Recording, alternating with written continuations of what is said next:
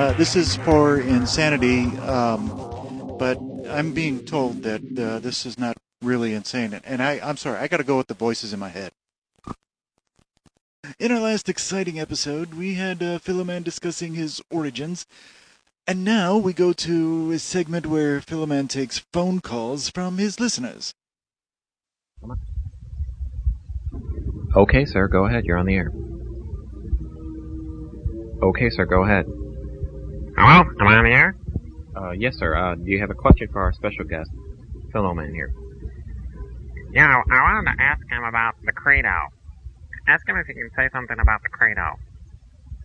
Okay, I'm glad you asked that question because it's something I've been meaning to get into. Okay, basically we all know what truth is, and, and essentially that's just what everybody thinks is true, right? Now, of course, we've got the card here, and he thinks truth is some pretty weird things. I mean, like he thinks his name is Descartes, you know, shows how much he knows. Okay, justice, okay? Now, justice is a very tricky concept because uh, I'm not really sure what exactly is justice. Well, let's not even talk about either of those. Let's talk Well, I think we kind of could- characterization of We just had Khomeini on, and he told us all about justice, but go ahead. Ah, see, what Khomeini's view of justice is to do good for your friends and harm to your enemies. You see, so that means that uh, to that would it, it or put it this way, what you could what would be just in that characterization would be to go and steal money from your enemies' wives, steal their food, their clothes. You see, now so in, in essence, justice becomes sort of criminality, sort of a grand theft or a minor theft. So that's why you see those are very difficult concepts. You see, modus ponens, now on the other hand, is very different from modus tonens. Modus tollens. Excuse me. Oh, I made a mistake. Toland? Yes, modus tollens. You're right. That- That is exactly correct. I see you're familiar with the concept. Oh, yes, that's uh, something to do with uh, Japanese cameras, I think. Uh, well, that's where they, they got it from the philosophical field. Basically, modus ponens is a, a valid logical argument. And now, and I'm not talking about logical as, oh, hey, that's logical. I'm talking about logic. Formal logic. So you put your black tie and your tux on, and uh, I mean, you're logical. Modus ponens is a valid argument. Okay, not necessarily say that it's true. It's valid. So truth and valid have a lot to do without each other. Is there such thing as a valid truth? Oh, but of course. And there is, let's see, there's valid truth, and there is a valid untruth. As an example, give us one valid truth. Valid truth. and one invalid truth. Invalid. There is no such thing as an invalid truth. However, there is a valid untruth. Well, give us an example of. Okay, a valid truth. If I live in Detroit, then I live in Pennsylvania, okay? No, wait a minute. Wait a minute. Let me, let's make that if I live in Detroit, then I live in Michigan. Okay. Now, you can say, well, hey, you live in Detroit. So therefore, the truth comes out that, yes, this man lives in Michigan. Now, that's modus ponens, you see. That's a valid truth. Now, a valid untruth would be, oh, say, I live in Detroit, therefore I live in Michigan, and somebody says, Hey, I see your license plate on your car. You live in Michigan. The guy says, That's right. So therefore the truth must be that I live in Detroit. That's not true. Because you could live in in Kankakee or Pontiac, that's correct. Or Detroit even. No. Or Arkansas. That's right. Or Waukesha. That's right. I have a good friend up in Waukesha. I just thought I'd get that plug in. Hi friend. Okay, so see that would be a valid untruth. Okay. Uh, no, that wouldn't. That would be an invalid truth. valid untruth. No, that would be an invalid truth because the guy does in fact live in Detroit. However, an, un- an invalid untruth. Now, now we're going to get to some really good stuff here. Okay, an invalid untruth is quite simply The guy a who lie. lives in Pittsburgh and says that he lives in Milwaukee. Boy, that's good. no, it is quite simply something that it has that, that is not true, has no basis in reality. Oh, sort of like Jimmy Carter. However, it can be arrived at val- validly. Validly? Hardly ever validing. That's fine. Go ahead. So that is that, that, that is a valid untruth. So there is valid truth and valid untruth. Oh, maybe a little bit invalid truth, and oh, maybe a little bit of valid something else. But basically, it's valid truth and valid untruth. Now, we don't care about that. That has absolutely nothing to do with it. Oh, go ahead. If it makes you cough or sneeze, just help yourself. Uh, this modus ponens is quite simply a, valid logical argument. Okay. However, Immanuel Kant's characterization of the categorical imperative is a quite interesting concept. You see, Immanuel Kant was a German. It's a Kraut, think. Oh, may, maybe he was Polish or, or, oh gosh, I don't know. He might have been Swiss, but I think he was German. Well, let's say, just for the sake of argument, let's keep him German, and let's say that he grew up in, in the tiny town of Austerlitz. Is that in Germany? Oh, Good. what a lucky get. I think it's Austria, but that's okay. So, he said, well, I can't repeat what he said because it was in German, and I don't know any German. but I can give you a translation of it, and I think it's a pretty good one, too. Basically, Immanuel Kant's characterization of the categorical imperative, As paraphrased by. as paraphrased by Philoman, goes quite simply Something like this. very something like this. Now, this theory, which is to say Immanuel Kant's theory, started back long ago, you see, and it went back then as it goes now, you see, and it, and it was even formulated back then as it is formulated now. That's simply because we formulate things the way that Kant formulated them, because simply like, well, what the heck, we're talking about Kant's formulations, right? And it has evolved through the age of man. Well, it certainly changed. So, if we might get to the point, uh, his characterization is goes Very, very similar to John Stuart Mill's utilitarianism. Now, John Stuart Mill was an interesting character in England, or maybe France, but they didn't seem to think so at the time.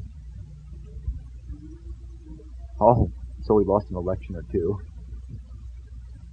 However, Mill had a very interesting concept. He thought utilitarianism was, as I stated before, the greatest good for the greatest number, you see. Kant picked up on that. Now, this is very interesting because Mill lived after Kant. and Kant picked up on that and he says, wow, maybe we could de- devise an ethical system that you could have an action would be right or wrong or right. So you have three ways that an action could be, and it would all depend on whether or not this action could be generalized for everybody in the world. And if everybody could do this action, then it is a right action. If everybody could not do, could not, could not do this action, then it would be a wrong action. Now that does not mean such things as running a mile for a man who doesn't have any legs, you see. That, you know, would be an action that not everybody could do. But that doesn't mean that the action would be wrong. He was talking about ethical sorts of things like yelling movie in a firehouse.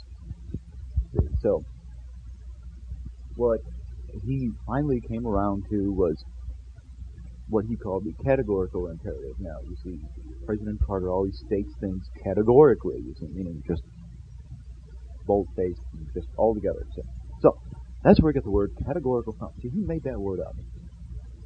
And, uh, you see, so that was categorical, okay, and imperative. It was imperative that everybody can act this way. you see.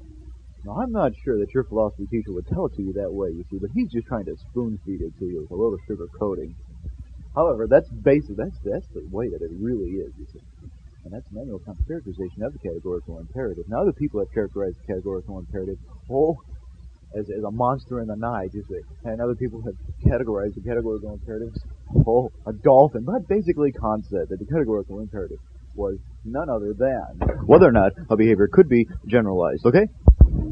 Oh, well, thank you. That that was quite an interesting answer. Now, um, I'd uh, I'd like to get into if we if we might uh, the categorical imperative of Kant. If you can talk to us for a few minutes about that.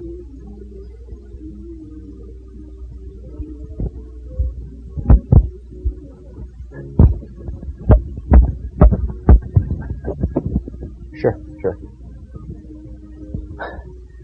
By the way, where did the name Philoman come from? I see you're going to make this as difficult as possible. Now, we could have, you know, this could have gone very smoothly, but, uh, hey, I don't have to put up with this kind of stuff, you know. I mean, I can leave, and you won't have Philoman to kick around anymore. Well, answers you decide, or callers you decide. if uh, we get any phone calls at all within the next uh, minute and a half, we'll continue this discussion. Absolutely fascinating discussion with Philoman. If not, then uh, we've got a couple more interesting things that we can put on here. Let's we got some message here. Hey, we can play the Wizard of Oz. There we go.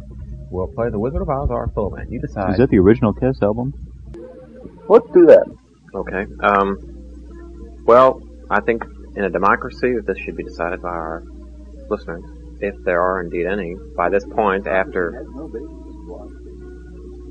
Yes, well, uh, so callers, I want you to call in. Let's see, the numbers again are 328-7453 and 664-5473. So go ahead and give us some calls, and uh, in about two and a half minutes we'll come back and do whatever we're going to do.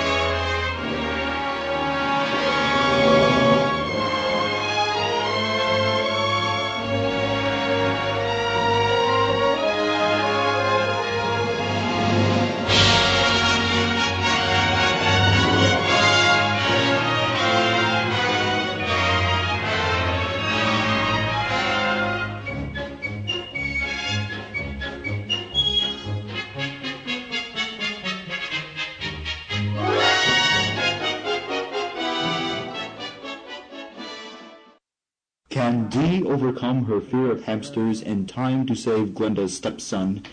Will Bill at last realize his lifetime goal of becoming spotter on Bowling for Dollars? And can Phyllis find room in her heart to forgive Glen for getting her lasso up so pregnant? Find out this, find out later this morning on Guiding the Doctors to Live in Search of the Young and the Restless All the Days of Another World as All My Children Hope for Tomorrow on most of these same stations. And if you're listening in the car, thanks for the ride.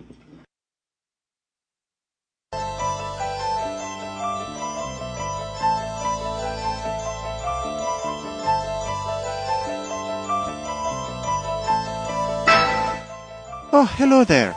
Well, it's been about a decade since Regan had been exorcised. But now she's beginning to experience funny feelings as she begins to date.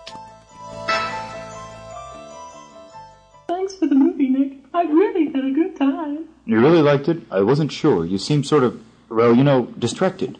Oh, no, I really enjoyed it. It's just, I enjoyed watching some of the people more. Yeah, I, I noticed you were spending a lot of time looking all around. That couple behind us was sure going at it there for a while, weren't they? Well, until they ran out of screaming. I mean, ran out screaming. But, Regan, I wish you wouldn't turn your, the rest of your body around when you look behind you like anyone else. I just don't care if you are a contortionist. well, it's, it's been a little stiff lately. There, that's better.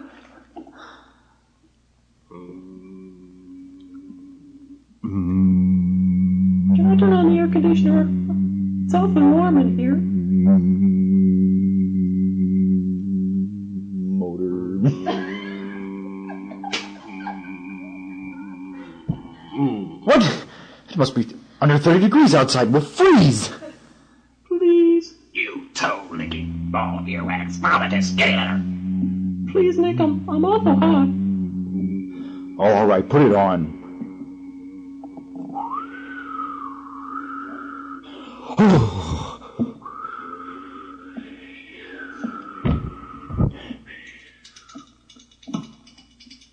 Breaking it. It's my my hold in, in here. Can can turn that down to a bit. I'm freezing. Oh, sure, Nick.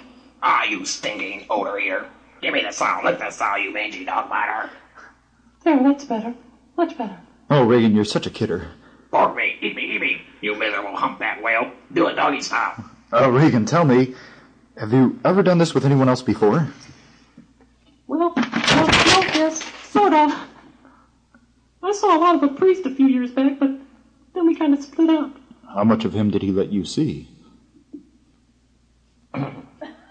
Ah, you mangy, miserable animal. Oh, Got a little heavy, huh? I guess he had trouble explaining that to his church, right? Well, no, not exactly. We just. Well, actually, I sort of dropped him. Oh. Mm. Well, here we are, Regan. I'll walk you to the door. Why don't you come in? Come on in, Nick. We could have a little wine and maybe a little split pea soup. Well, Regan, I'm not sure I should. What about your mother? Oh, well, she isn't with us anymore. I'm I'm terribly sorry. Come here. Vaseline. Look my nostril, you putrid all day sucker. Ah, bitey, bitey. Ah. Regan, has anyone ever told you you have haunting eyes? Well, no, not really. How about a strong hold?